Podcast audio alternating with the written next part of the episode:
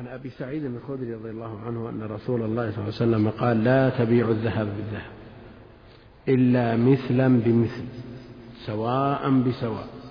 لا يزيد بعضها على بعض. لا تبيع الذهب بالذهب. والذهب يشمل جميع أنواع الذهب سواء كان مسكوك أو خام سبائك نعم أو مختلط لم يصفى. أبيض أو أصفر كل ذهب. مصوغ أو غير مصوغ. لا بد فيه من التماثل إلا مثلا بمثل. تأتي بعشرة دنانير ذهب إلى محل صياغة ذهب فتقول كم هذه السلعة كم هذه؟ السلعة فيقول بعشرة دنانير. طيب زن هذه وزن هذه؟ قال لا هي بعشرة. فإذا نظرت إليها إلى وزنها أقل من عشرة من وزن العشرة دنانير. يقول يا أخي الصياغة تعبنا عليها. نقول لا الصياغة لا تخرجها عن كونها ذهب. لا تخرجها عن كونها ذهب. فتدخل في الحديث. لا تبيع الذهب بالذهب إلا مثلا بمثل. وإن كان من أقوال شيخ الإسلام رحمه الله تعالى أن الذهب المصوغ له حكم العروض عروض التجارة. لا يشترط فيه التماثل. على كل حال هذا قول مرجوح ومهجور ويستند إلى قصة حصلت من معاوية رضي الله عنه على لكنه قول مهجور. فالذهب ال هنا للجنس. تشمل جميع أنواع الذهب بما في ذلك المسكوك المضروب المصوغ الخام المخلوط كل ذهب. فالمخلوط لا بد من تصفيته قبل بيعه كما في حديث القلادة على ما سيأتي أو تأتي الإشارة إليه إن شاء الله تعالى. فإذا أردنا أن نشتري ذهب مصوغ. حلي. ومعنا دنانير. ذهب. ماذا نصنع؟ ماذا نصنع؟ نأتي بالميزان. نضع هذا في كفة وهذا في كفة لا يزيد ولا ينقص. مثلا بمثل. لا بد من التماثل. والتقابض أيضا. طيب إذا رفض صاحب الدكان نقول له تعبت عليه ما أبيعك بعشرة؟ وأنت مضطر إليه ماذا تصنع؟ كيف؟ يعني تصرف يصرف الذهب بفضة تصرف الدنانير بدراهم تصرف الدنانير بدراهم فضة ويشترى بها هذا المصروف على ما سيأتي الحديث الذي يلي هذا في التمر. هذا مخرج. الذهب بالذهب لا تبيع الذهب بالذهب إلا مثلا بمثل ولا تشف بعضها على بعض. ولا تشف الشف الزيادة. يعني لا تزيد بعضها على بعض. ويأتي الشف ويراد به النقص. وهو من الأضداد. وهو من الأضداد. ولا تشف بعضها على بعض ولا تبيع الورق بالورق إلا مثلا بمثل مثل الذهب. ويستوي في ذلك المسكوك المضروب المصوغ وغيره من أنواع من كل ما يدخل في كلمة الورق التي هي الفضة. الفضة. إلا مثلا بمثل لا بد من اتحاد في الوزن. لا يقال هذا شيء يسير. لا لا بد أن يكون مثلا بمثل. ولا تشف يعني لا تزيد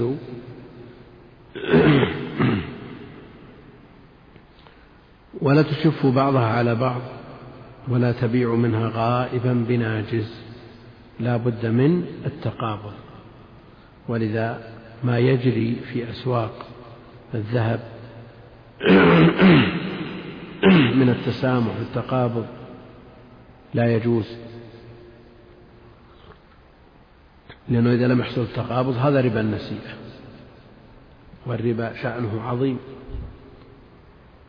جاء لعن آكل الربا وموكله كاتبه وشاهديه وجاءت فيه النصوص من الكتاب والسنة تدل على عظم شأنه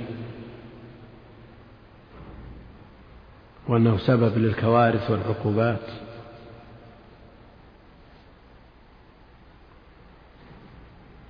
الذين يأكلون الربا لا يقومون إلا كما يقوم الذي تخبطه الشيطان من المس.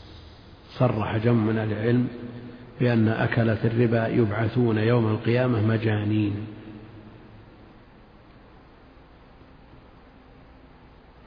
هذا ظاهر من الآية. فأذنوا بحرب من الله ورسوله. والآن يوجد في بلدان المسلمين علنا ويزاول ما يزاول من هذه الجريمة الشنعاء. والله المستعان. ولا تشفوا بعضها على بعض ولا تبيعوا منها غائبا بناجز عندنا الربا نوعان. ربا الفضل وهو الزيادة ذهب بذهب مع زيادة. فضة بفضة مع زيادة. تمر بتمر مع زيادة. شعير بشعير ملح بملح بر ببر مع الزيادة هذا يسمى إيش؟ ربا الفضل. وهو محرم. عند جماهير أهل العلم. يذكر عن ابن عباس أنه لا يرى به بأسا يذكر عن ابن عباس ويذكر عنه أنه رجع عن هذا القول. وجاء في الخبر في الحديث لا ربا إلا في النسيئة. والمقصود منه لا ربا أشد إلا في النسيئة. هل يتصور ربا فضل بدون نسيئة ربا نسيئة بدون فضل؟ ربا نسيئة بدون فضل أو العكس يعني يتصور ربا فضل بدون نسيئة. نعم؟ تقول هذا هذا ريال عطل ريالين يدا بيد عشان ما ندخل في الربا؟ نعم؟ ينفك الفضل عن النسيئة. ينفك إذا اختلفت اختلف الجنس الواحد جودة ورداءة تمر جيد وتمر رديء؟ صحيح. لكن الآن الربا الذي يزاول في معاقله يتصور فيه ربا فضل بدون نسيئة ريالات بريالات زائدة بدون نسيئة أو لا ينفك؟ ينفك كل ما ينفك؟ في أحد يقول خذ هذه جزاك الله خير هذه مئة هات مئة وخمسين. يمكن. ولا بد تصير يدا بيد عشان ما نقع في الربا؟ ما يمكن. الذين يبررون للربا القائم وأنه ربا فضل مختلف فيه. أولا الخلاف لا حظ له من النظر لمخالفته النصوص الصحيحة الصريحة. الأمر الثاني أنه لا يتصور من خلال التعامل القائم ربا فضل بدون نسيئة. من يتعامل بربا الفضل فقد وقع في ربا النسيئة. ولا يتصور انفكاك ربا الفضل عن ربا النسيئة إلا إذا اختلفت الأنواع جودة ورداء. وهذا لا يتصور في العملات. تصور في العملات؟ ما يتصور. هذا ما يتصور في العملات. الثاني ربا الفضل آه، ربا النسيئة وهو التأخير والتأجيل ربا النسأ والتأخير والتأجيل مئة مئة وخمسين لمدة سنة صاع بصاعين لمدة شهر وهكذا. هذا حرام بالإجماع. ولا تبيع منها غائبا بناجز. وأول الحديث والحديث الذي قبله دليل على تحريم ربا الفضل وأول هذا الحديث يدل على تحريم ربا وآخر هذا الحديث يدل على ربا النسيئة. وفي لفظ إلا يدا بيد إلا يدا بيد. هذا فيه التقابض. أما أصحاب المحلات الذين يقولون خذ السلعة الآن وأتني بقيمتها غدا أو بعد غد هذا لا يجوز هذا محرم. لا بد أن يكون يدا بيد. خذ وهات إلا هاء وهاء إلا يدا بيد ولا تبيع غائبا بناجز. وفي لفظ إلا وزنا بوزن مثلا بمثل سواء بسواء.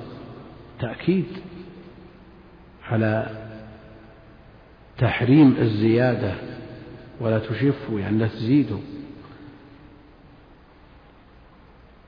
نعم.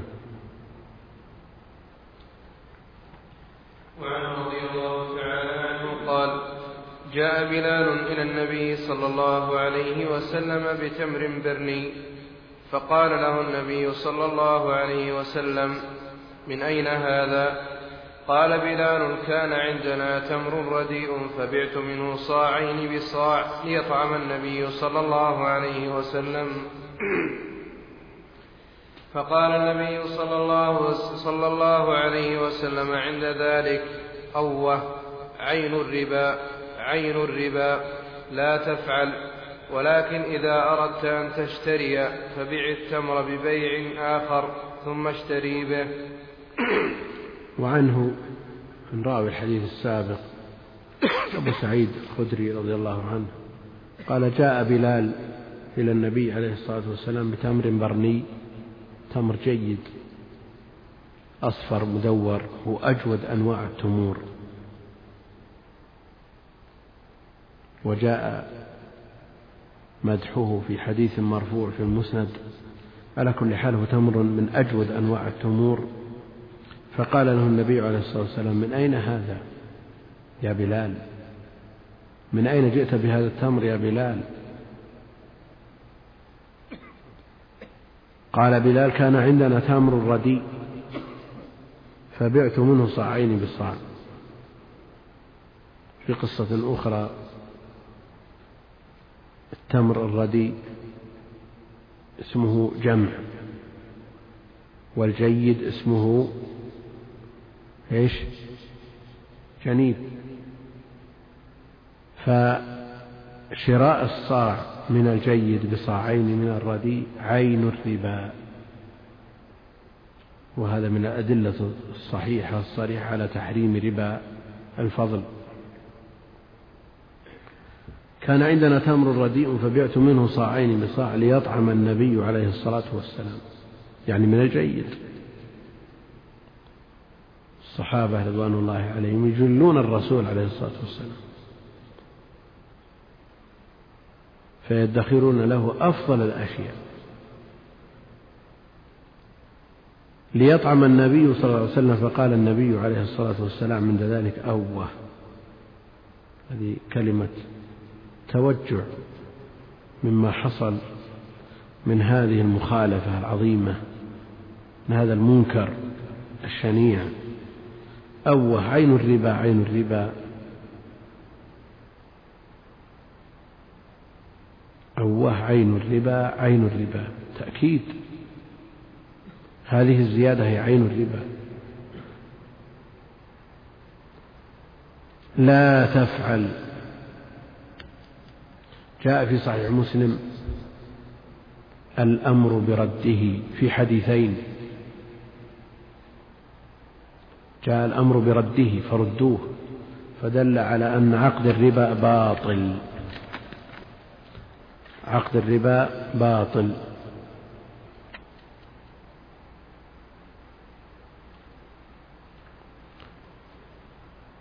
لا بد من رده.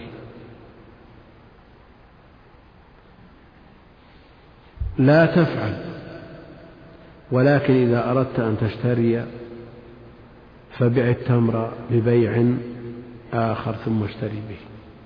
بع التمر الردي واشتر بقيمته. تمر جيد لكن هل يباع هذا التمر على زيد ويشترى من زيد؟ ومثله لو كان عندك ذهب مستعمل تذهب إلى صاحب محل تقول اشتر هذا الذهب. نعم. بألف. ثم إذا اشترت بعني هذا الذهب الذي عندك بألف. فتكون كأنك أبدلت القديم بالجديد مع عدم المماثلة. الحديث ليس فيه ما يدل على أنك تبيع على شخص وتشتري من شخص. بهذا يستدل الشافعي على جواز العينة. يقول إذا جاز مثل هذا فالعينة تجوز. كيف؟ لأن ليس فيه اشتراط أن تبيع على شخص تشتري من غيره. فيجوز لك أن تبيع.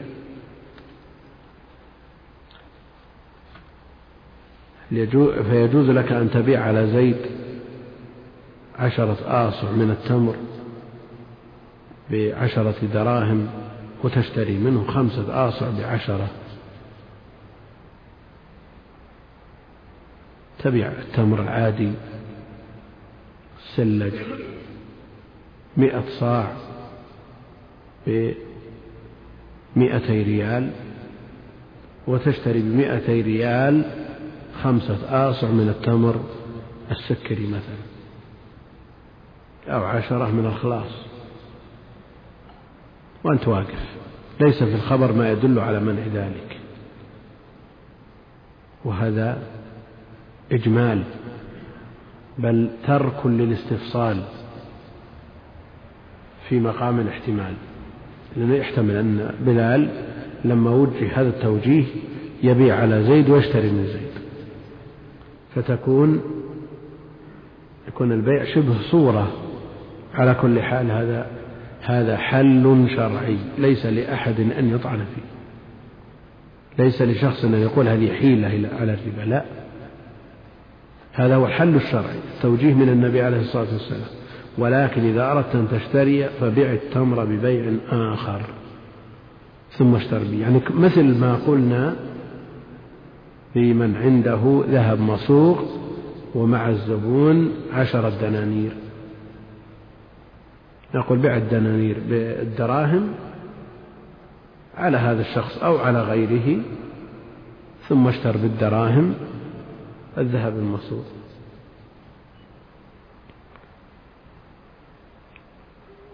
ما وجه استدلال من استدل بالحديث على جواز العينة؟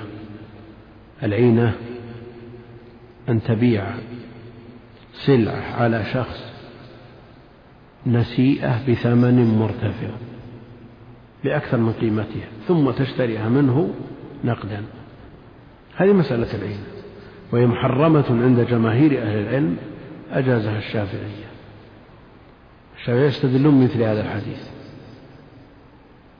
الذي فيه هذا الإجمال وجاء النهي عن العينة بعينها بالتنصيص عليها. إذا تبايعتم بالعينة وأخذتم أذناب البقر ورضيتم بالزرع وتركتم الجهاد في سبيل الله سلط الله عليكم ذلا لا ينزعه حتى تراجعوا دينكم. وما كان سبب للذل حلال ولا حرام؟ قد يقول قائل إنه مقرون بالأخذ بأذناب البقر والأخذ بأذناب البقر معناه الزرع. حلال ولا حرام الزرع؟ نعم. حلال ما أحد يقول حرام. لكن إذا أدى إلى ترك واجب صار حراما وتركتم الجهاد. وإلا الزرع ما حد يحرمه قال جمع من أهل العلم أنه أطيب المكاسب. أطيب المكاسب الزراعة وإن كان القول المحقق عند المحققين أن أطيب المكاسب الغنائم. وهي رزق النبي عليه الصلاة والسلام وجعل, وجعل رزقي تحت ظل رمحي. قد يقول قائل مثل ما ذكرنا من الشافعية أن بيع العينة عطف عليه وقرن معه الزراعة. يجاوب بجوابين. الأول أن الزراعة التي تكون سببا في ترك واجب محرمة الأمر الثاني أن دلالة الاقتران إيش؟ ضعيفة عند جماهير أهل العلم حتى عند الشافعية. دلالة الاقتران ضعيفة وهذا منها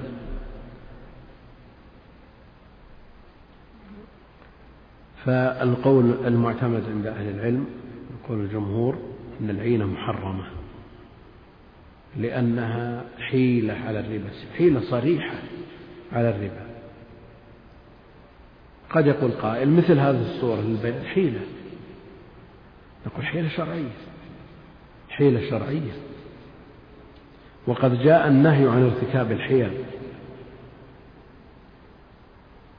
لا ترتكبوا ما ارتكبت اليهود فتستحلوا ما حرم الله بأدنى الحيل. قد نقول نعم هذه حيلة. حيلة للتخلص من المحرم حيلة مباحة حيلة شرعية. كما أن التورق أيضا حيلة مشروعة. جائزة عند جماهير أهل العلم. شو الفرق بين العينة والتورق؟ الفرق بين العينة والتورق العينة تبيع هذه السلعة على زيت بمئة وخمسين ثم تشتريه منه بمئة نقد. هذه عينة.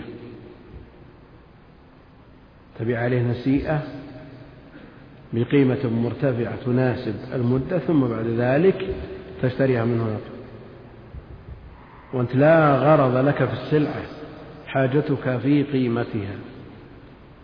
هذه مسألة العينة. لكن لو بعت على زيد من الناس هذه السلعة 150 لمدة سنة. ثم جاء زيد فأخذها وباعها على عامر طرف ثالث. هذه مسألة التورق وجماهير أهل العلم على جوازها يرى ابن عباس تحريم التورق شيخ الإسلام ابن تيمية وبعض أهل العلم لكن قول جماهير العلم قول بجواز.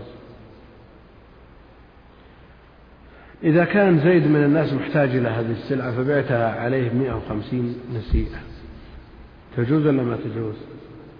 محتاج للسلعة. في العينة والتورق هو غير محتاج للسلعة. في هذه الصورة هو محتاج للسلعة بيستعمل السلعة. ها؟ في أحد يمنع؟ جائزة بالإجماع. يا أيها الذين آمنوا إذا تداينتم بدين إلى أجل مسمى فاكتبوا هذا الدين. ومسألة التورق مترددة. بين أصلين بين هذا الدين الجائز بالإجماع وبين مسألة العينة. وجماهير أهل العلم على أن التورق من مسائل الدين وليست من العينة في شيء.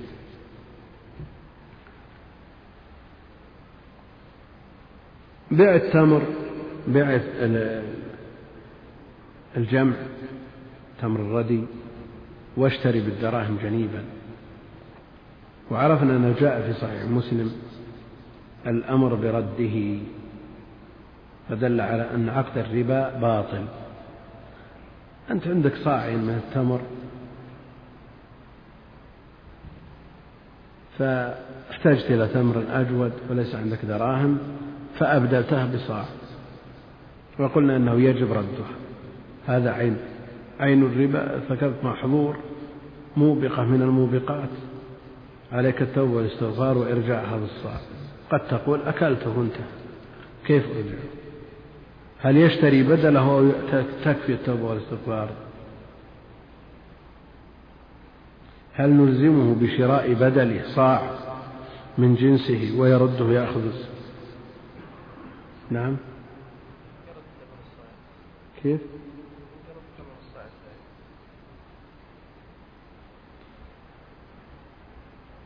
لا هو الآن بيأخذ التائب الذي أخذ صاع واحد.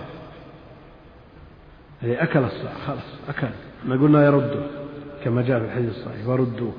في رواية فرده. نعم. أكله انتهى نعم. خلاص أنت. عليه التوبة والاستغفار ولا يعود إلى مثل هذا. سم. نعم. وزيد بن أرقم رضي الله تعالى عنهما عن الصرف فكل واحد منهما يقول هذا خير مني. وكلاهما يقول نهى رسول الله صلى الله عليه وسلم عن بيع الذهب بالورق دينا.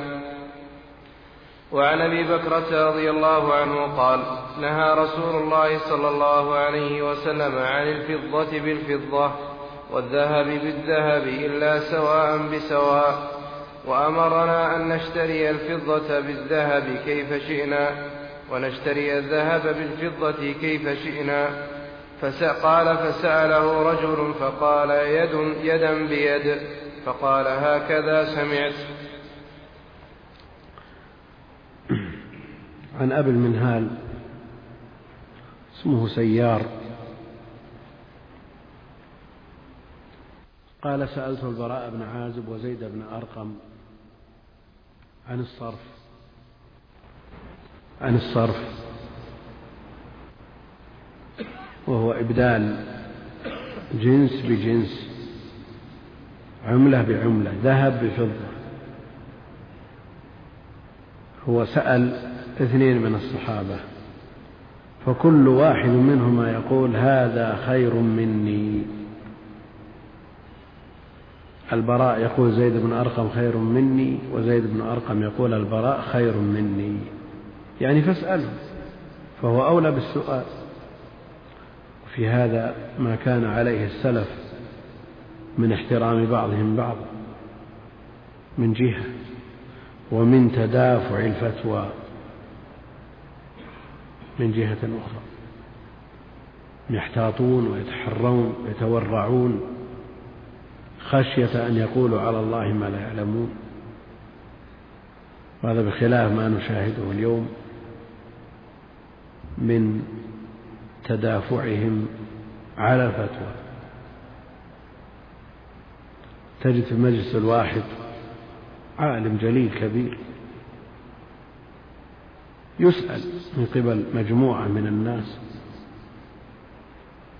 ثم لا تلبث أن يطلع عليك واحد يجيب قبل الشيخ وثاني وثالث.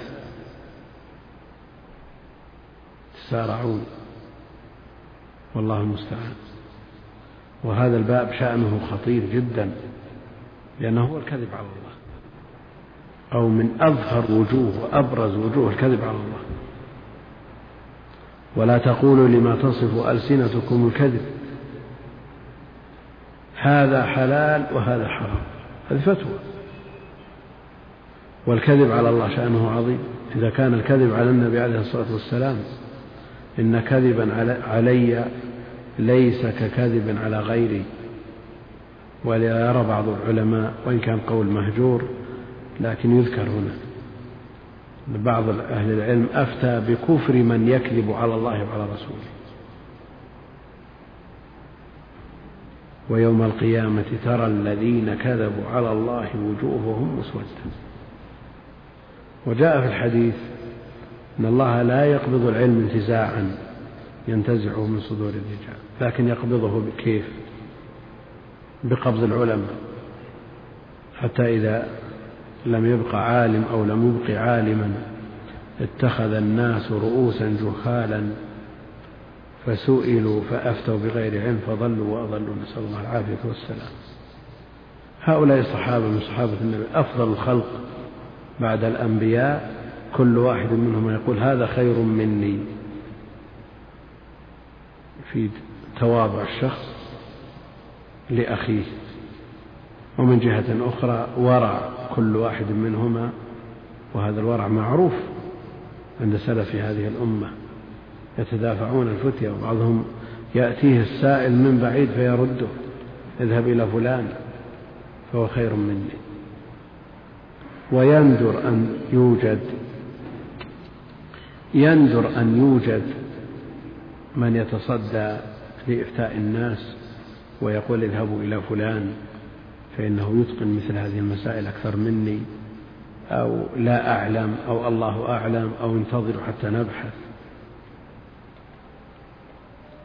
والشيخ عبد العزيز رحمة الله عليه ضرب أروع الأمثلة في هذا الباب.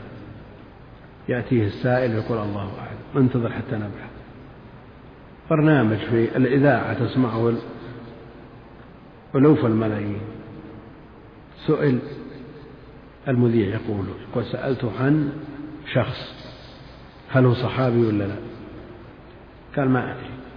نبحث ونبينه في الحلقة القادمة. قلت يا شيخ الإصابة هذا قدامنا ما يحتاج يسجل. قال سجل هذا الكلام. إيش عليك أنت؟ تربية. تربية لطلاب العلم. شخص بعينه سئل عنه قال والله ما أدري. مع أن هذا الشخص له آحادكم يعني يقول بكل بساطة. يعني معروف لدى كثير من الناس أنه بينه وبين الصحابة مفاوض ولا تابعي. من أتباع التابعين. قال ما أدري. انتظر نبحث.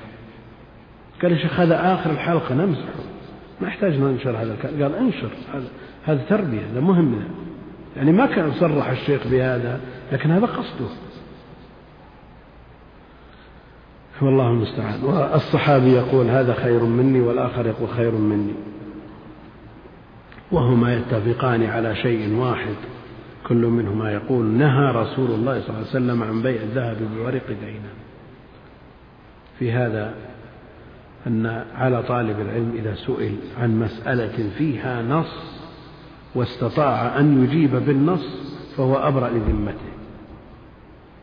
وهنا يقول نهى رسول الله صلى الله عليه وسلم عن بيع الذهب بالورق دينا. مسألة فيها نص. لكن بقي من الجواب عن سئل عن الصرف. سئل كل منهما عن الصرف فأجاب نهى رسول الله صلى الله عليه وسلم عن بيع الذهب بالورق دينا. بقي مسألة التفاضل. لم يشير إليها فلعلهما عرف مقصد السائل وأنه يريد النساء والتأجيل. نعم. الأذان تفضل. هذا يقول هل الذهب تعريف؟ قد سمعت بأنه قد أفتي. بأن ما يسمى بالذهب الأبيض أنه ليس بذهب بل هو مجرد اسم فقط. يعني بعد التحري وسؤال أهل الخبرة تبين أنه من الذهب أنه لا يختلف عن الأصفر. مادة توضع عليه فيصير أبيض. والعكس فهو ذهب حقا وحقيقة.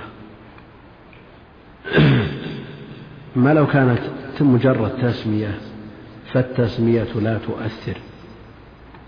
يعني إذا إذا قالوا عن البترول الذهب الأسود. هل معنى هذا أنه يأخذ حكم الذهب؟ لا. لا. لا يأخذ حكم الذهب.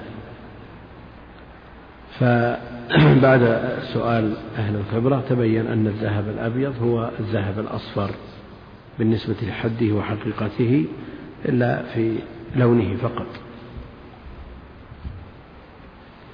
حديث آخر حديث في باب الربا حديث أبي بكرة قال نهى رسول الله صلى الله عليه وسلم عن الفضة بالفضة.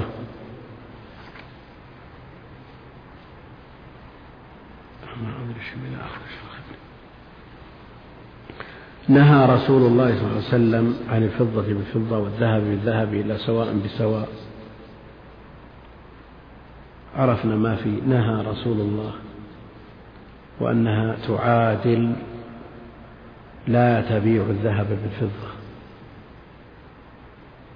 تعبير عن النهي كصيغته الصريحة عند جماهير أهل العلم خلافا لداود الظاهري وبعض المتكلمين. الذين يرون أنه لا يحتج بهذا حتى ينقل اللفظ النبوي. هذا أشرنا إليه سابقا. نهى رسول الله صلى الله عليه وسلم عن الفضة بالفضة يعني أن تباع الفضة بالفضة والذهب بالذهب إلا سواء بسواء. لا بد من التماثل. وأهل العلم يقررون أن الجهل بالتساوي كالعلم بالتفاضل. يعني مسألة التقدير أو التقريب هذا كله ما ينفع. إذا لم تجزم بأن هذا يساوي هذا فكأنك جزمت بأن هذا يزيد على هذا أو ينقص عن هذا. يقررون أن الجهل بالتساوي كالعلم بالتفاضل فلا بد من العلم بالتساوي. إلا سواء بسواء. وزنا بوزن حيث لا يزيد بعضها على بعض ولو قلت الزيادة. وأمرنا أن نشتري الفضة بالذهب. كيف شئنا؟ دينار بعشرة دراهم باثنى عشر درهم بعشرين درهم. كيف شئتم؟ كيف شئتم؟ هذا بالنسبة للتفاضل مع اختلاف الجنس ويبقى الشرط المقرر وهو التقابض يدا بيد.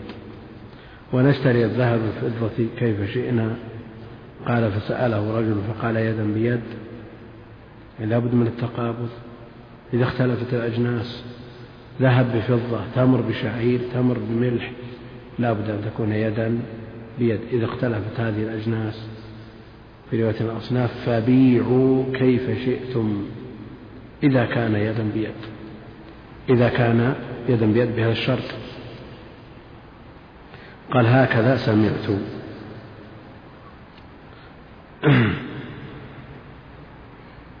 ندخل في الرهن ولا ما ندخل؟ ولا نشوف أسئلة؟ كيف؟ ودكم ولا نشوف الأسئلة والله ما أدري أننا نحن بقادرين نأخذ شيء. إذا أخذنا خمسة حديث الأسبوع القادم نعم. الحديث مشكل ترى ما يجمع باب واحد اللي جات الرهن وغيره. اللي بعده على طول في الحوالة. نعم. بعده في التفليس بعده في الشفعة. الوقف. نعم. هي فيها أبواب فيما بعد.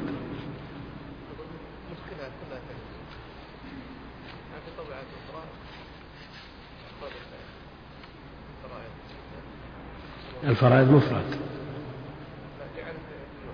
باب. بالطبع اللي معنى لا هو داخل داخل في المعاملات بعض الطبعات لأن الكتب الكتب حسب تقسيم أهل العلم تدور على الأركان الأربعة الأرباع. العبادات والمعاملات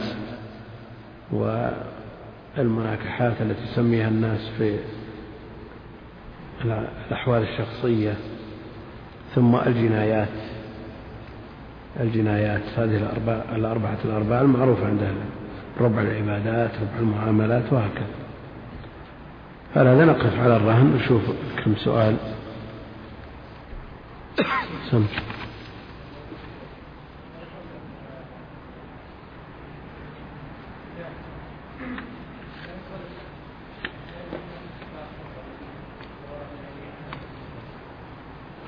إيه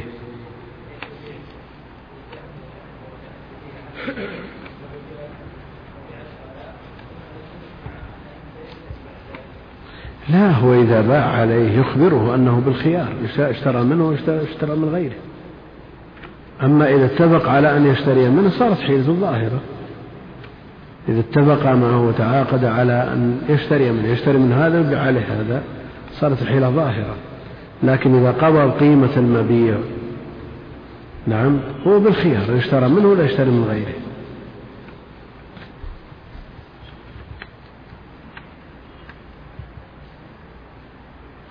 أنا منتهي إذا قبل. يقول إن الموظف في شركة مؤمنة على موظفيها التأمين الطبي؟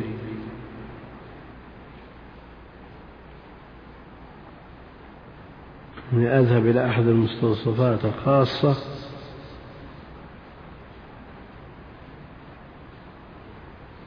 وبعد كتابة العلاج طلبت من الدكتور إضافة علاج معين. فأفادني أن هذا غير مؤمن إيش؟ ولكن سأكتب لك علاج آخر مؤمن وعند الصيدلي استبدله بالعلاج الذي ترغبه فهل يصح هذا؟ فنبني مسائل على مسائل. نسأل عن مسائل عن حكمها. نعم. والأصل المبني عليه نعم. ممنوع. الأصل المبني عليه ممنوع. فإذا أردت أن تقيس على شيء وتنظر له لا بد أن يكون الأصل المقيس عليه والمبني عليه مباح. فعلى سبيل المثال لو قال شافعي أو حنبلي لمالكي لا يجوز لك أن ترمي بحصاة سبق أن رمي بها. طيب الدليل على ذلك قال قياسا على الماء المستعمل. نعم لك أن تقول مثل هذا الكلام لشخص يوافقك في حكم الماء المستعمل. لكن إذا قال المالكي أنا أخالفك.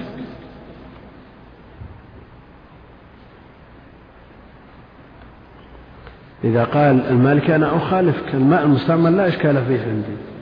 كيف تبني عليه حكم شرعي لمسألة تقيسها على أصل مختلف فيه؟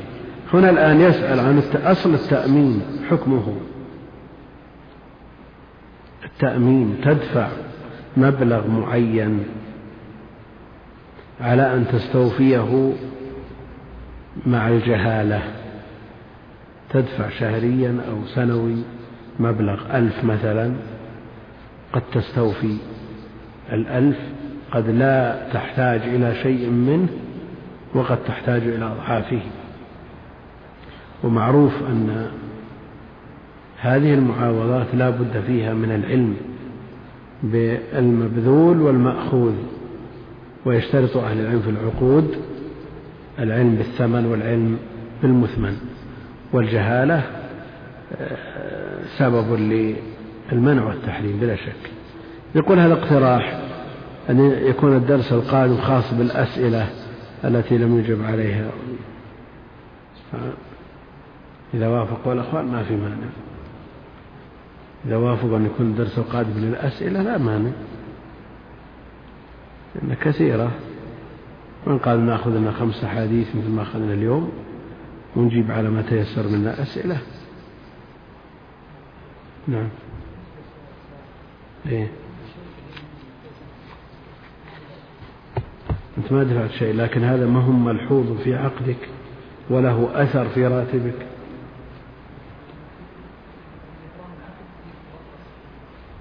كيف؟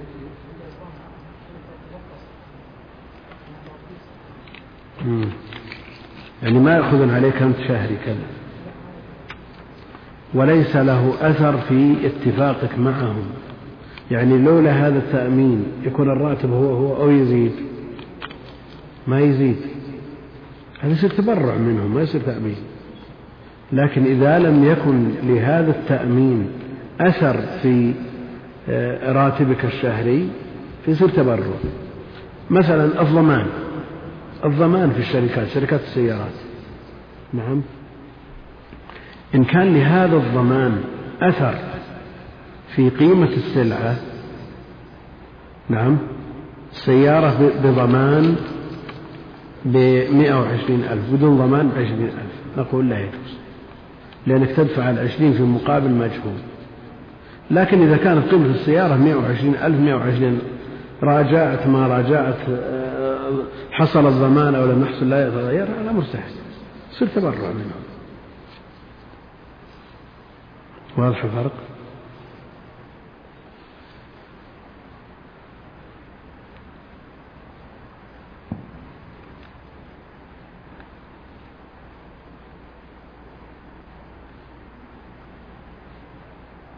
يقول ما يفعله الصاغة في هذا الزمان من شراء الذهب المستعمل؟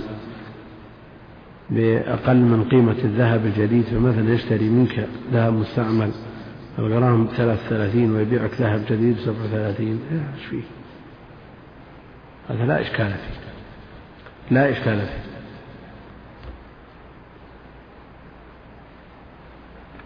يقول البنوك فيها مساهمات يعني أشتري سهم بكذا وكذا وبعد سنة يأتيني مبلغ مالي ربح فما حكمه. على كل حال إذا كانت إذا كان هذا الربح نتيجة معاملات ربوية فهو محرم بلا شك فهو ربا. وإن كان نتيجة مضاربات وقد اتجه بعض البنوك إلى إلى هذا النوع من المعاملات فالمضاربة جائزة. لكن يبقى أن التعامل مع شخص لا تدري هل يصدق معك في هذه المعاملة أو لا يصدق أو يفي لك بما تقول.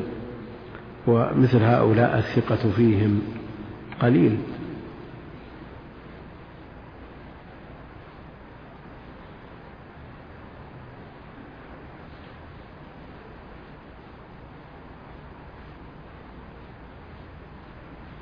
يقول السؤال الثاني المؤذن في هذا المسجد يقول الله أكبر. فينطق بالواو. الله أكبر. كذا واو. أو ضمة. هي واو ولا ضمة؟ قد تشبع الضمة فتشبه الواو. نعم. لكن على كل حال إذا كانت مشبعة تجزم بدون بدون بدون إشباع. يعني تضم الله أكبر كذا. لكن بعض العامة يحولها إلى واو ما الله أكبر كأنه يعطف نعم.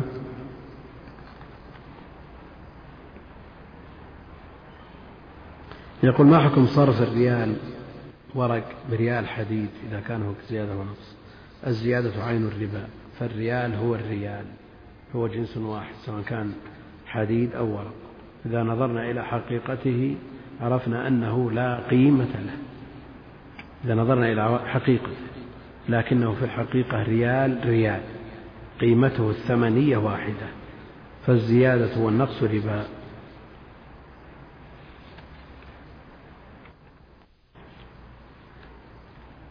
يقول هل ورد أثر عن النبي عليه الصلاة والسلام أو عن الصحابة رضي الله عنه في الحديث بعد صلاة العصر. وإذا لم يرد بذلك شيء فلماذا لا ينبه أئمة المساجد بأن يفعل ذلك أحيانا ويترك حتى لا يعد من السنن؟ هذا داخل في التخول تخول الناس في الموعظة. أنسب وقت لموعظة الناس بعد صلاة العصر وقبل صلاة العشاء. وإلا إذا أخذنا بهذا المبدأ قلنا أيضا الدورات هل ثبت فيها شيء ولا لا نعم. لكن الحديث بعد صلاة العصر من التخول والنبي عليه الصلاة والسلام كان يتخوله. نعم إذا حصل الإخلال بهذا الترتيب بأن يكون أسبوع مثلا السبت والاثنين والأربعاء الأسبوع الثاني الأحد والثلاثة والخميس والعكس وقدم وأخر أحسن من الترتيب المعين. لئلا يظنه بعض العامة أن هذه السنة.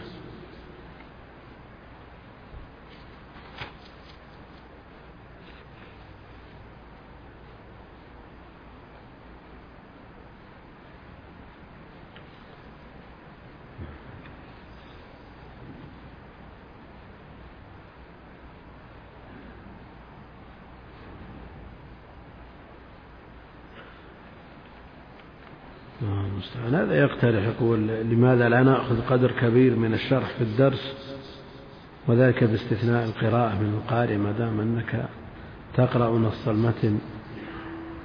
قراءة القارئ قراءة جيدة ومنشطة وينطق بالحروف من مخارجها ويستفيد السامع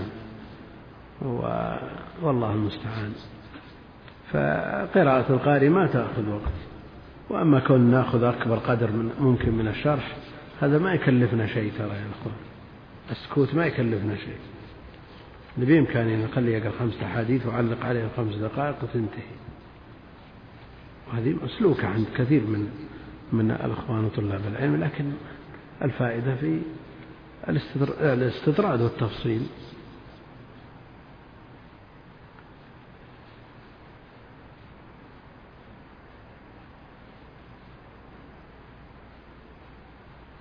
يقول بعض شركات بيع الجوالات. تبيع الجوال بألف ومائتين مثلا نفس الجهاز بدون ضمان أو بضمان أقل جودة عند شركة أخرى بألف فقط. ما حكم شراء الجزء؟ أقول إذا كان مقابل الضمان له وقع في الثمن. إذا كان ما يقابل الضمان له وقع في قيمة السلعة فالضمان مثل التأمين. مجهول. ما تدري خرب مرة في اليوم مرة في السنة ما يخرب أبدا. هذا مجهول. فكونه يأخذ عليك هذا المبلغ المحدد في مقابل شيء مجهول لا يجوز. انتهى والله أعلم. وصلى الله وسلم وبارك على عبده ورسوله نبينا محمد وعلى آله وصحبه أجمعين. اللهم صل وسلم وبارك. السلام عليكم ورحمة الله وبركاته. الحمد لله رب العالمين وصلى الله وسلم وبارك على عبده ورسوله نبينا محمد وعلى آله وصحبه أجمعين. وفاء بالوعد وإنجازا لما اتفق فيه مع الأخوة على أن يكون اليوم على نحو مما يسمى باللقاء المفتوح. وهو عبارة عن أسئلة وأجوبة. تكتب هذه الأسئلة وتقدم يجاب عما يتيسر منها. والله المستعان. هنا هذا السؤال يقول بعض أهل العلم يقول لا يجوز للمشتري بيع التمر الذي اشتراه من البائع ولم ينقله كان يشتريه في السيارة أو في مكانه في السوق. لأنه قد يؤدي إلى المشاحنة إذا رأى البائع ربحا للمشتري ويشعر بالغبن والخديعة هل هذا القول صحيح؟ الحكم هو ما ذكر. لا يجوز للمشتري لا سيما من اشترى طعاما أن يبيعه وهو في مكانه. لا بد أن ينقله. لا سيما في الطعام. وليست العلة ما ذكر من أنه يؤدي إلى المشاحنة فالسلع كلها يحصل فيها ما يحصل من الربح الكثير أو الخسارة هي معرضة للربح والخسران. فليست العلة ما ذكر العلة النهي عن ذلك. إذا اشترى أحدكم طعاما فلا يبيعه حتى يحوزه إلى رحله. الحديث الآخر نهى أن تبتاع السلع حتى يحوزها التجار إلى رحالهم. النص الثاني عام في الطعام وغيره لكن أكثر أهل العلم على أنه خاص بالطعام. محمول على الطعام. وإن جاء عن ابن عباس وغيره أن السلع حكمها سواء لكن الطعام جاء فيه من النصوص أكثر مما جاء في غيره فينبغي أن يحتاط له فينقل عن مكانه الذي تم فيه البيع. وما حكم بيع التمر في الصناديق من غير كيل أو بيعها في السطول؟ بيع التمر في الصناديق أو في السطول إن بيعت بتمر فلا يصح. إلا بكيل. كيل بكيل. وإن بيعت بالدراهم والدنانير فلا بأس. لأنه لا تشترط المساواة ولا الدقة في بيعها. فالصبرة من الطعام تباع بالدراهم والدنانير. لكن لا تباع بطعام حتى يستويان في الكيل. هذا كأني رأيته في الدرس الماضي. يقول من المعروف أن سبايا المسلمين من الكفار يعتبرون عبيدا. بعد ذلك أسلم الكفار ثم أنجبوا أطفالا وهم على الإسلام فهل الأطفال يكونون عبيدا لذلك؟ نعم. هم تبعا لآبائهم. فالولد عند أهل العلم يتبع أمه حرية ورقا. فإذا كانت أمه من العبيد فهو حكم فحكمه كذلك حتى يتم تحريره حتى يتم تحريره بوجه من وجوه العتق أو الكتابة أو التدبير أو غير ذلك.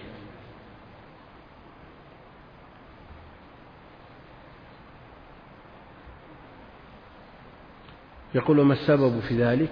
السبب أن الأصل اللي هو الأم والأب كانوا عبيد وهذا من نتاجهم. كانوا عبيد كانوا ملك يمين وهذا من نتاجهم. وأهل العلم يختلفون في العبيد. هل حكمهم حكم السلع التي تباع وتشترى؟ كما هو واقعهم يباعون ويشترون بالقيمة. وهذا حكم شرعي ليس لأحد أن يعترض عليه بشيء. هذا حكم الله. ليس لأحد أن يقول حقوق الإنسان تمنع أو هيئة الأمم تمنع لا. ما يعارض حكم الله في مثل هذا الكلام أبدا.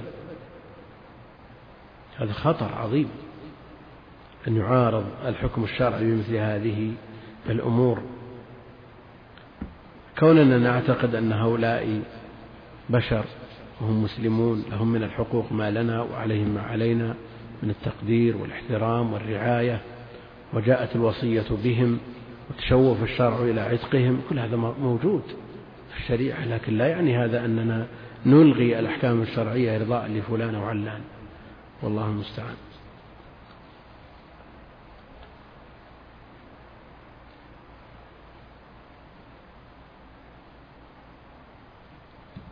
يقول هل لإباحة العراية شروط مثل بيع السلم؟ العراية أن تكون في خمسة أوسق فما دون وأن تكون من محتاج لأنها أبيحت للحاجة.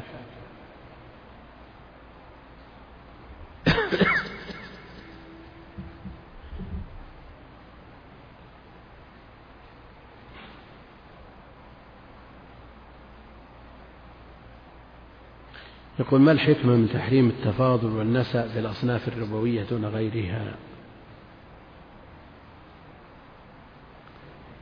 النصوص الصحيحة الصريحة.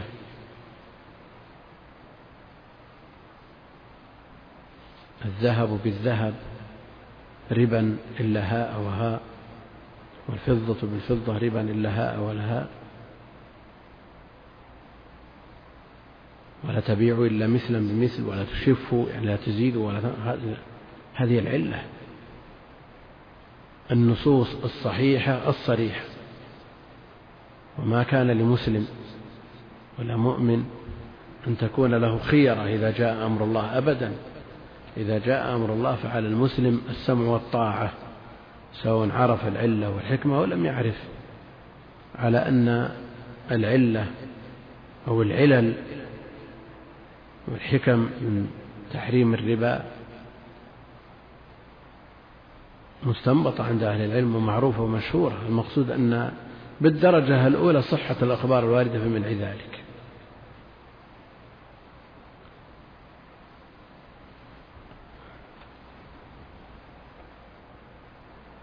يقول ما حكم وضع الكتب على المصحف؟ وهل إذا وقع المصحف من جيب الشخص وهو يصلي أن يحمله وإذا لم يحمله فما الحكم المرتب على ذلك؟ القرآن كلام الله وهو ما بين الدفتين. وكلام الله واجب الاحترام. لا يجوز أن يمتهن بحال من الأحوال وممتهن القرآن على خطر عظيم لأنه استخفاف بقائله وهو الله عز وجل. فوضع الكتب على المصحف إن كان من غير قصد فالساهي والغافل معفو عنه لأن كان من جهل أيضا فالجاهل معذور. يبقى إن كان من عالم وعارف وذاكر فإنه لا يجوز لأن هذا نوع امتهان. يقول إذا وقع المصحف من جيب الشخص وهو يصلي نعم يحمله. عليه أن يحمله لأنه وقع. نعم وضع المصحف على الأرض لا بأس به عند أهل العلم مجرد وضع. مجرد وضع المصحف على الأرض لا بأس به. أما إلقاؤه على الأرض فحرام إجماعا لأنه استخفاف. لكن إذا وقع من غير قصد فعلى الإنسان أن يأخذه من الأرض ولا شيء عليه في صلاته. لأن مثل هذه الحركة معفو عنها وهي لحاجة.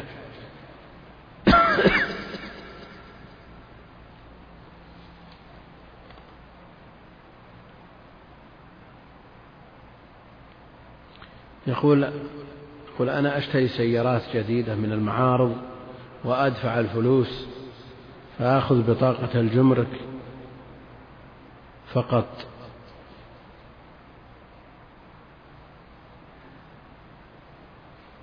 و أي أنني أشتريها لكن أبيع نقطا أو أقساط فما الحكم في هذا البيع الأصل في البيع هو الإيجاب والقبول فإذا تم الإيجاب والقبول وتم القبض المعتبر للسلعة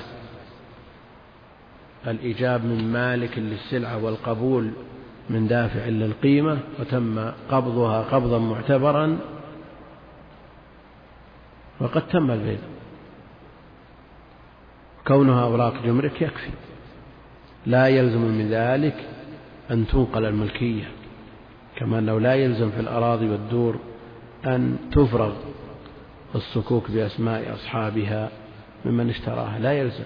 نعم هذا زيادة في التوثقة هذه زيادة في التوثقة لكن الأصل في العقود إيجاب وقبول بالكلام. كون الإنسان يشهد مستحب عند أهل النبي عليه الصلاة والسلام باع ولم يشهد. وعلى كل حال البطاقة الجمركية كافية. لكن قال من باب الاحتياط أنقل الاستمارة باسمي أو استخرج الاستمارة باسمي فهو أحوط. كونه يبيعها نقدا أو أقساط بعد أن يملكها ملكا تاما معتبرا قبضها القبض المعتبر يبيعها كيف شاء. إذا ما تم ملكه لها يبيعها على من أرادها بالنقد أو بالتقسيط.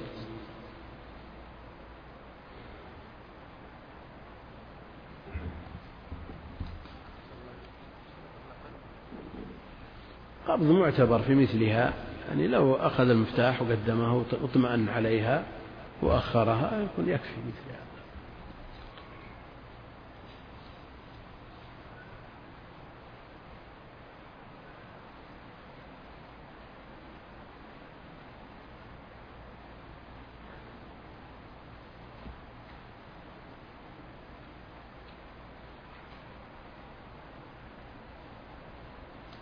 ما شاء الله. أسئلة مكررة كثيرة.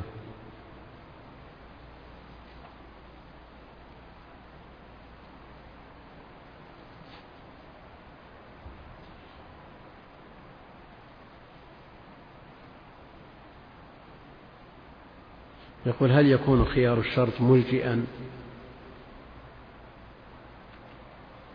عندما يشتري البنك السيارة من المعرض بناء على أن هناك من يريد شراءها من البنك والبنك يطلب الخيار من المعرض. وهل يكون هذا من باب متى نفق المبيع وإلى رده؟ نعم هو منه.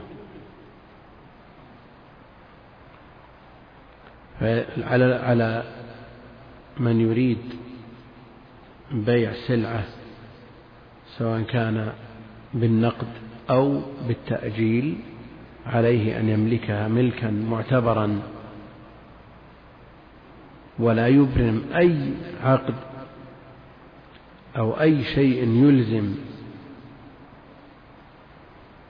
أو يتوصل به إلى الضغط والإلزام من عربون أو غيره قبل أن يملك البائع الأول السلعة ملكا تاما. لأنك تأتي إلى من يبيع بالتقسيط من بنك أو غيره. عرفنا مرارا أن التعامل مع البنوك التي تزاول هذه المهنة الخبيثة الربا تعاون على الإثم والعدوان. لكن يبقى أنه إذا ألمت بالإنسان حاجة ولم يجد غيرهم فالحاجة تقدر بقدرها.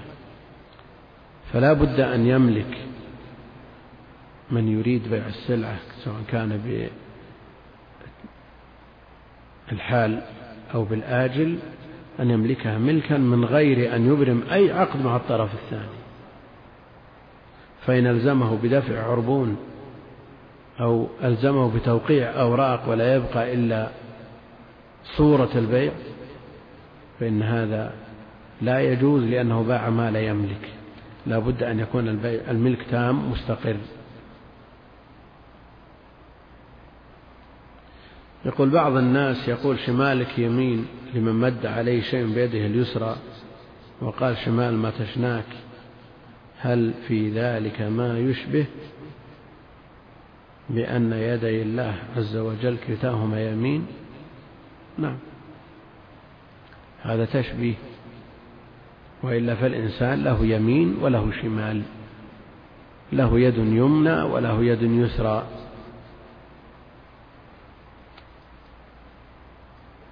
ووصف شخص بأنه ذو اليدين ووصف آخر بأنه ذو الشمالين لكن ما وصف أحد بأنه ذو اليمينين. وجاء في الحديث الصحيح كلتا يديه يمين هو الله عز وجل.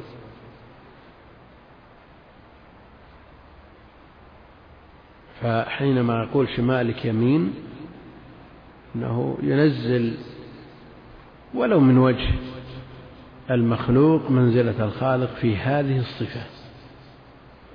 وعلى هذا لا يجوز أن يقول له شمالك يمين شمالك شمال يسارك يسار.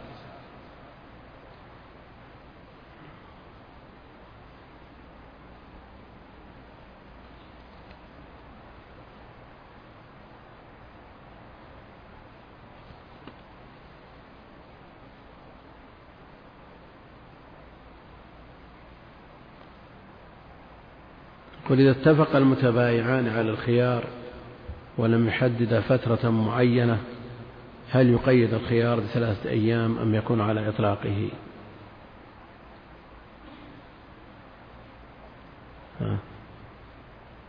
الخيار المطلق.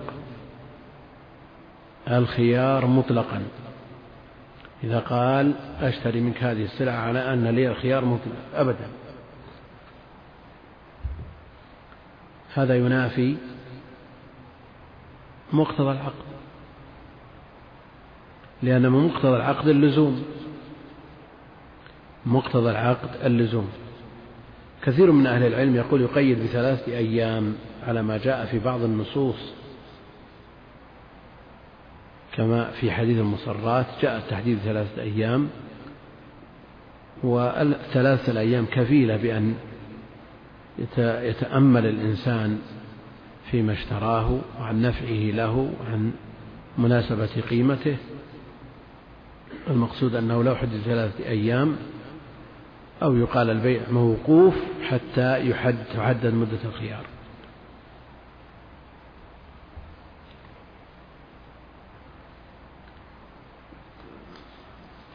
هذا يطلب كلمة توجيهية بمناسبة قرب شهر رمضان.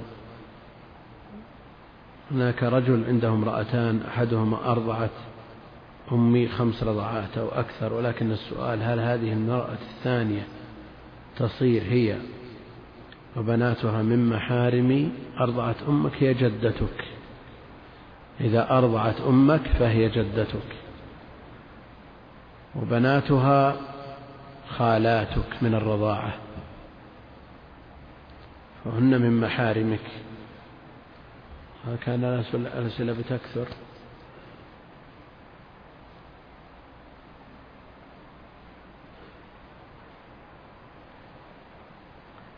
يقول نعلم أن المعتبر في تسوية الصفوف هي المناكب والأكعب ولكن الملاحظ الآن أن الناس يقومون في الصف بأطراف الأصابع مع وجود العلامات في الصفوف دون النظر إلى إلى الأكتاف والأكعب. فهل هذا العمل صحيح؟ بأن يصف الناس بأطراف الأصابع لا لأن بعض الناس في رجليه طول. بعض الناس قدمه أربعين أو خمسين سنتي بعضهم خمس وعشرين أو أقل. فالعبرة بالأكعب بالأكعب إلزاق الكعب بالكعب هذا الأصل. والمناكب أيضا. وبهذا نعرف مقدار ما بين الرجلين في الصلاة إذا قلنا التسوية بالمناكب والأكعب وش معنى هذا؟ معنى أنك تجعل بين رجليك أو مقدار ما بين الرجل إلى الرجل بمقدار جسمك لأن بعض الناس يظن أن إلصاق الكعب بالكعب كافي ولو مد ما بين الرجلين. يفوته التسوية بالمناكب. وبعضهم يلصق القدم بالقدم فيفوته إلصاق الكعب بالكعب كما صنع الصحابة رضوان الله عليهم. فعلى الإنسان أن يأخذ من الصف ما يكفيه دون زيادة ولا نقص. لأن الزيادة تجعل هناك فرج وليس المنظور إليها الأرض فقط. الخلل في الصفوف. لأن بعض الناس يظن الذي يحل الإشكال يمغط ما بين الرجلين ويكون خلاص ألصق الكعب بالكعب وهذا هو المضل لا يفوته التسوية بالمناكب. وبعض الناس يلصق قدمه بقدمه ويطلب من جاره أن يلصق قدمه بقدمه. وهذا في ضيق وحرج. لا يجعل الإنسان يخشع في صلاته فلا هذا ولا ذاك.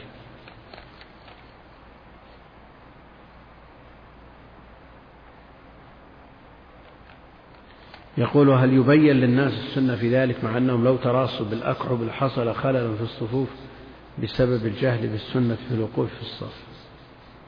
لا بد أن أن يتراصوا في الصف.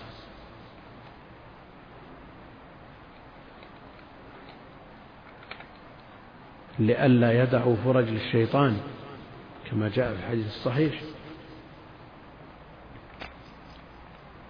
يقول مسؤول في إدارة كبيرة مشهود له بالتبكير إلى الصلاة في كل وقت إلا أنه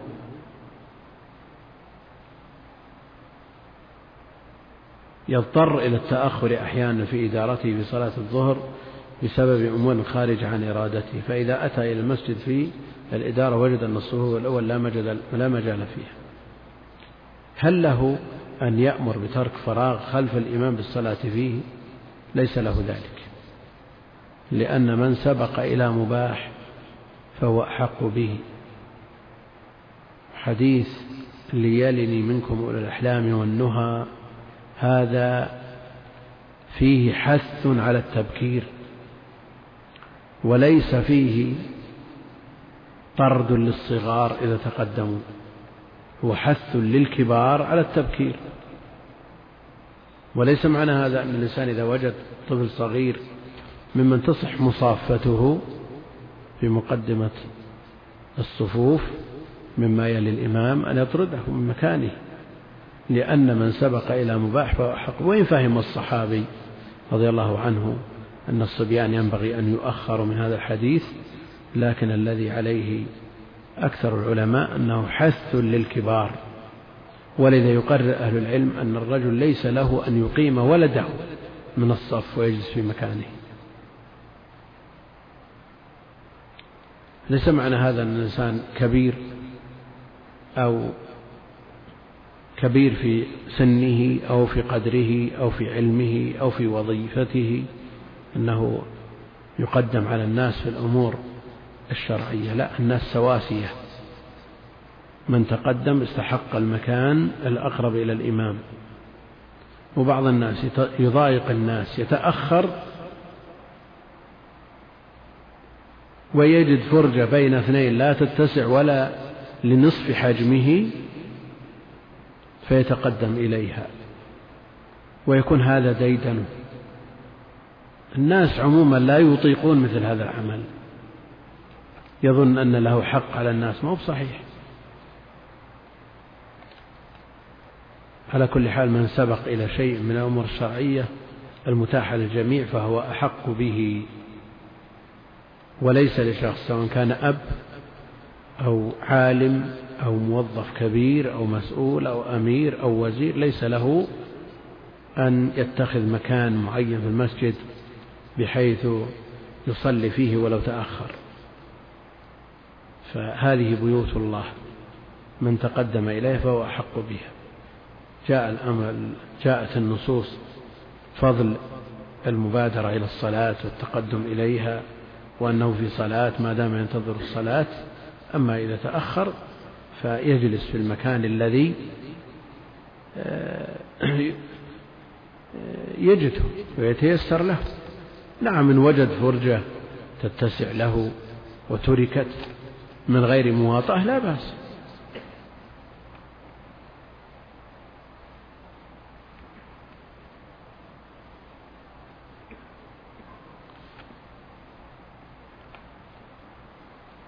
يقول هل يأمر هل له أن يأمر بترك فراغ خلف الإمام للصلاة فيه أو لصلاة بعض ضيوف الإدارة أو لصلاة بعض الدعاة الذين يأتون لإلقاء كلمات في الإدارة فلا يجدون أماكن إلا في الصدور المتأخرة عن الإمام. الكل في الحكم الشرعي سواء. الكل في الحكم الشرعي سواء. كل من وجد فرجة تقدم إليه. نعم إن كان هناك شخص جاء لمصلحة شرعية لإلقاء محاضرة أو درس أو موعظة وخشي أنه في المدة التي يتقدم فيها من الصف المؤخر إلى المقدم يتفرق الناس قبل وصوله فلا شك أن هذا مقصد شرعي والأمور بمقاصدها.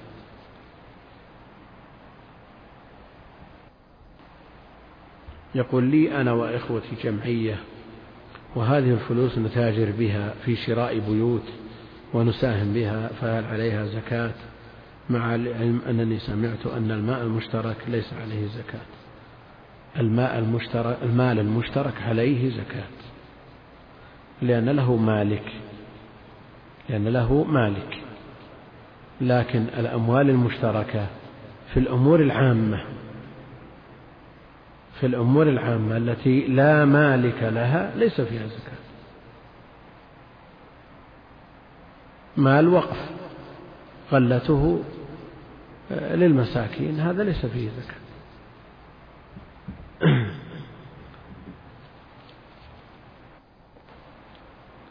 يقول رجل كتب وصيته على هذه الصيغة أوصي على أن ثلث ما ورائي للأعمال الخيرية ووجوه البر وعلى من يحتاج من عيالي.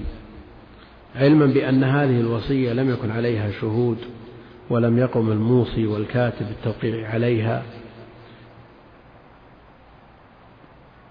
علما بأنهما قد توفيا أعني الموصي والكاتب فهل تنفذ هذه الوصية.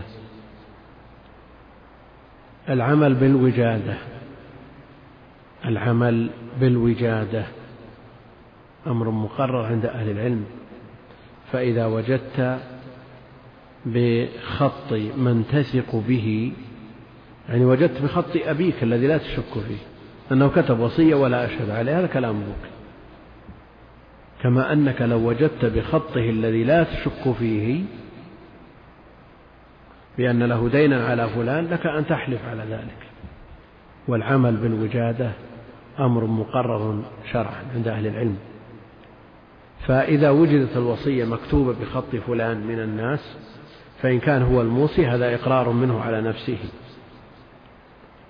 والمسألة مفترضة في خط لا يشك فيه. وإذا وجدت بخط غيره فهي شهادة من الكاتب على الموصي. فهي شهادة من الكاتب على الموصي.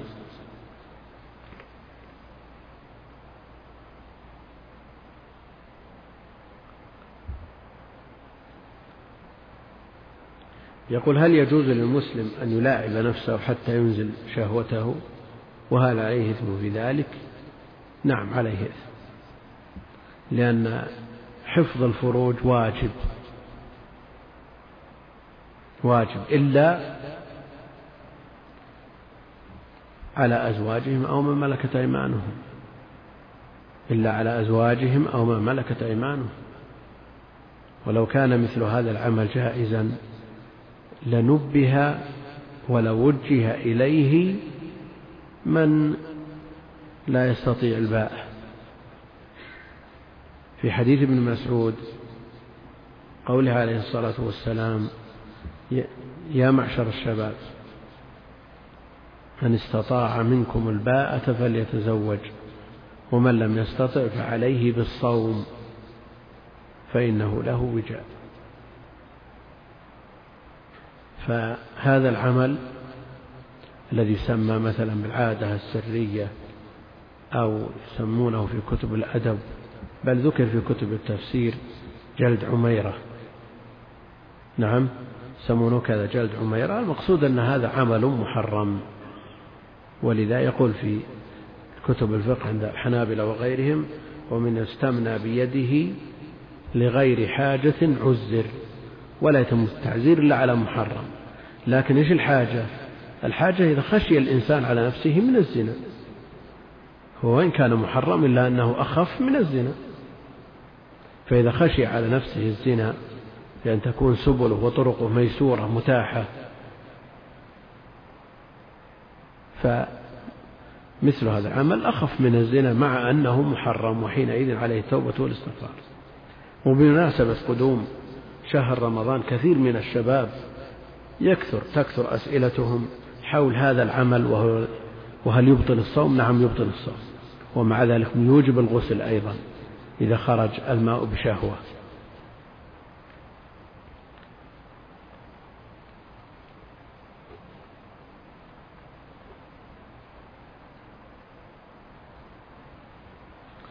أسئلة كثيرة جدا. شو بدي هذا. هذا اللي لازم تحطهم ظرف تكتب عليهم. يودن هناك المشايخ كثرة كاثرة وأدري نبدأ بالقديم وبالجديد يقول ما هي أفضل التحقيقات لكتاب مدارج السالكين؟ مدارج السالكين كتاب لابن القيم كتاب نفيس. لا يستغني عنه طالب علم وهو شرح لكتاب منازل السائرين. في منازل إياك نعبد وإياك نستعين كتاب عظيم. والأصل لا يسلم من المخالفة. وابن القيم رحمه الله تساهل مع صاحب الأصل أحيانا ونبه على كثير من أخطائه لكنه في بعض الأحيان تساهل معه والمحقق الذي نشر كتاب الشيخ حامد الفقي علق على بعض هذه المسائل. فطبعة الشيخ حامد أفضل من طبعة الشيخ رشيد رشيد رضا. أول من طبعه الشيخ محمد رشيد رضا مطبعة المنار ثم طبعه الشيخ حامد الفقي في مطبعة أنصار السنة.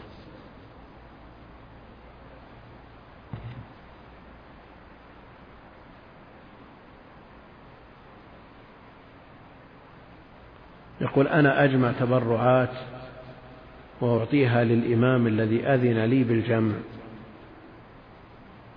وهذا بطلب منه لصالح الأعمال الخير. وأنا محتاج وعلي دين وعندي حياء أن أطلب منه شيئا من التبرعات فهل لي أن آخذ منها ما يسد ديني؟ لا. ليس لك أن تأخذ إلا أن تخبر الإمام وتتفق معه. أو تخبر دافع الصدقة أنها لك.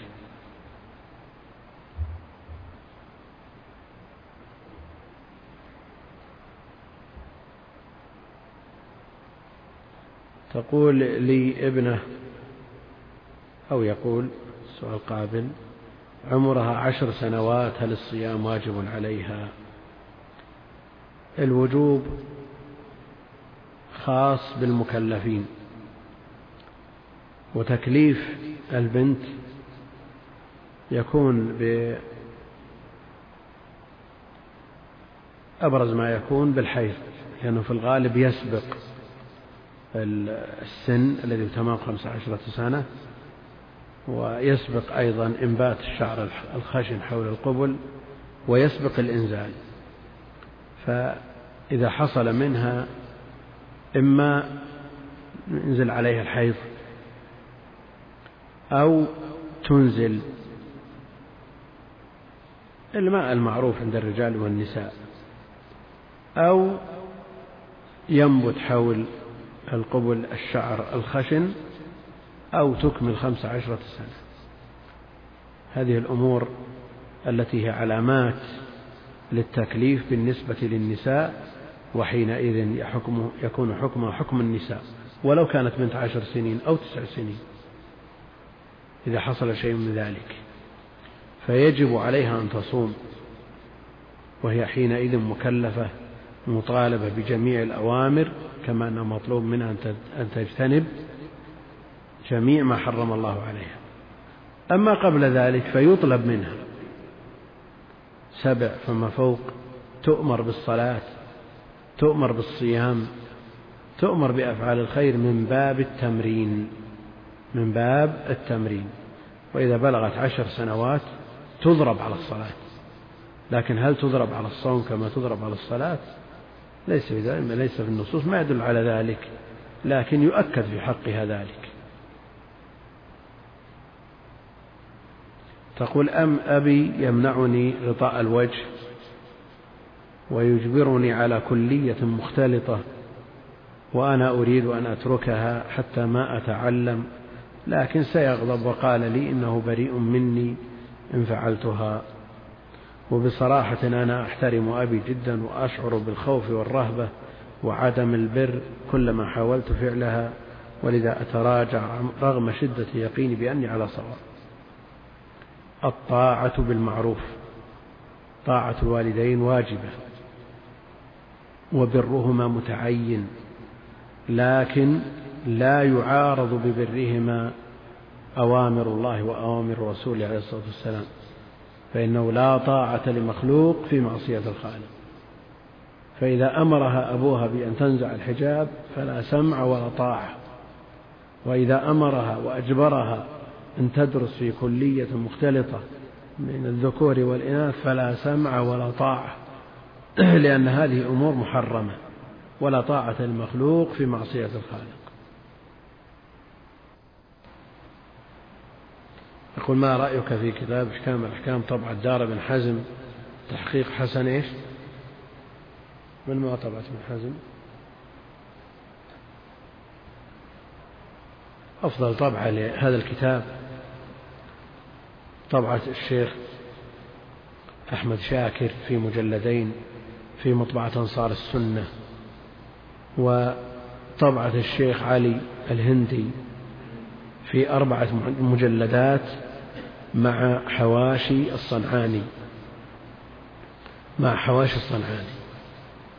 أما الطبعة المنيرية فيها أغلاط كثيرة. الطبعات الصف الجديد في الغالب لا يوثق بها. اللهم إلا إذا كان الشخص الذي ادعى تحقيقها من المعروفين الموثوقين. ذكر أنه اعتمد على نسخ وقابل واعتنى بالكتاب وخدمه يستفاد منه. وإلا طبعة الشيخ أحمد شاكر جيدة. نفيسة. ومثلها لم أجد فرقا بين بين طبعة الشيخ أحمد شاكر وطبعة الشيخ علي الهندي التي معها حواشي الصنعاني. وأوصي كل طالب علم يريد أن يعتني بالكتاب أن يعتني بحواشي الصنعاني لأن لابن دقيق العيد عبارات وجمل لا يمكن أن يفهمها الطالب المتوسط إلا مع الحاشية. له سؤال آخر يقول هل هل يتعبد لله بالوتر في الأكل والشرب وغيره؟ نعم يتعبد به. فإذا أكل يأكل تمرة ثلاث تمرات سبع وتر. نعم. لأن الله يحب الوتر. كثر في الآونة الأخيرة خلاف بين طلبة العلم بعضهم مع بعض. وكثر تصنيف الناس تبعا لذلك. فهل من جماعة؟ إيش؟ فهذا من جماعة كذا وهذا من جماعة كذا وكذا. فهل من كلمة توجيهية لما في الفرقة والخلاف؟ نعم. الفرقة شر والخلاف كذلك.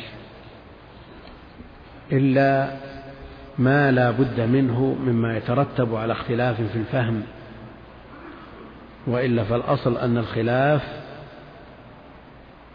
شر. ولذا يقول الله جل وعلا ولا يزالون مختلفين إلا إيش؟ إلا من رحم ربك. فدل على أن المختلفين غير مرحومين. في الجملة. أما الاختلاف بين أهل العلم الذي سببه اختلاف في فهوم أو بلوغ نصوص بلغت بعضهم ولم تبلغ الآخرين أو اختلفوا في ثبوتها وعدم ثبوتها هذا هو الذي يؤجر عليه الإنسان. إذا تحرى الصواب إن أصابه فله أجران وإن أخطأ الصواب فله أجر واحد. ومثل هذا الخلاف موجود بين الصحابة والتابعين فمن بعدهم. على كل حال تضييع الأوقات بمثل هذه الأمور من تصنيف الناس وهذا كذا وهذا كذا. لا شك أن هذا مما يورث حرمان العلم والعمل. فعلى الإنسان أن يعتني بعمله ويخلص لله عز وجل وأن يحافظ على هذا العمل. لا يضيع عمره وعمله فلان كذا فلان كذا فلان كذا فلان من جماعة كذا فلان لا. ألزم ما عليك نفسك. فاحرص على عملك. لا تفرق ما جمعت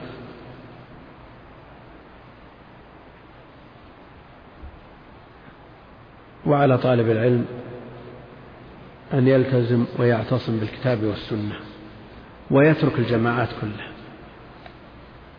يعتصم بالكتاب والسنة. نعم كل يدعي أنه على الكتاب والسنة. لكن إذا عرضت هذه الأعمال تبين الخلل فيها. أولا عليك بجماعة المسلمين عليك أن تعتصم كما ذكرنا بالكتاب والسنة وأن تلتف حول أهل العلم الموثوقين في علمهم وعملهم وإخلاصهم.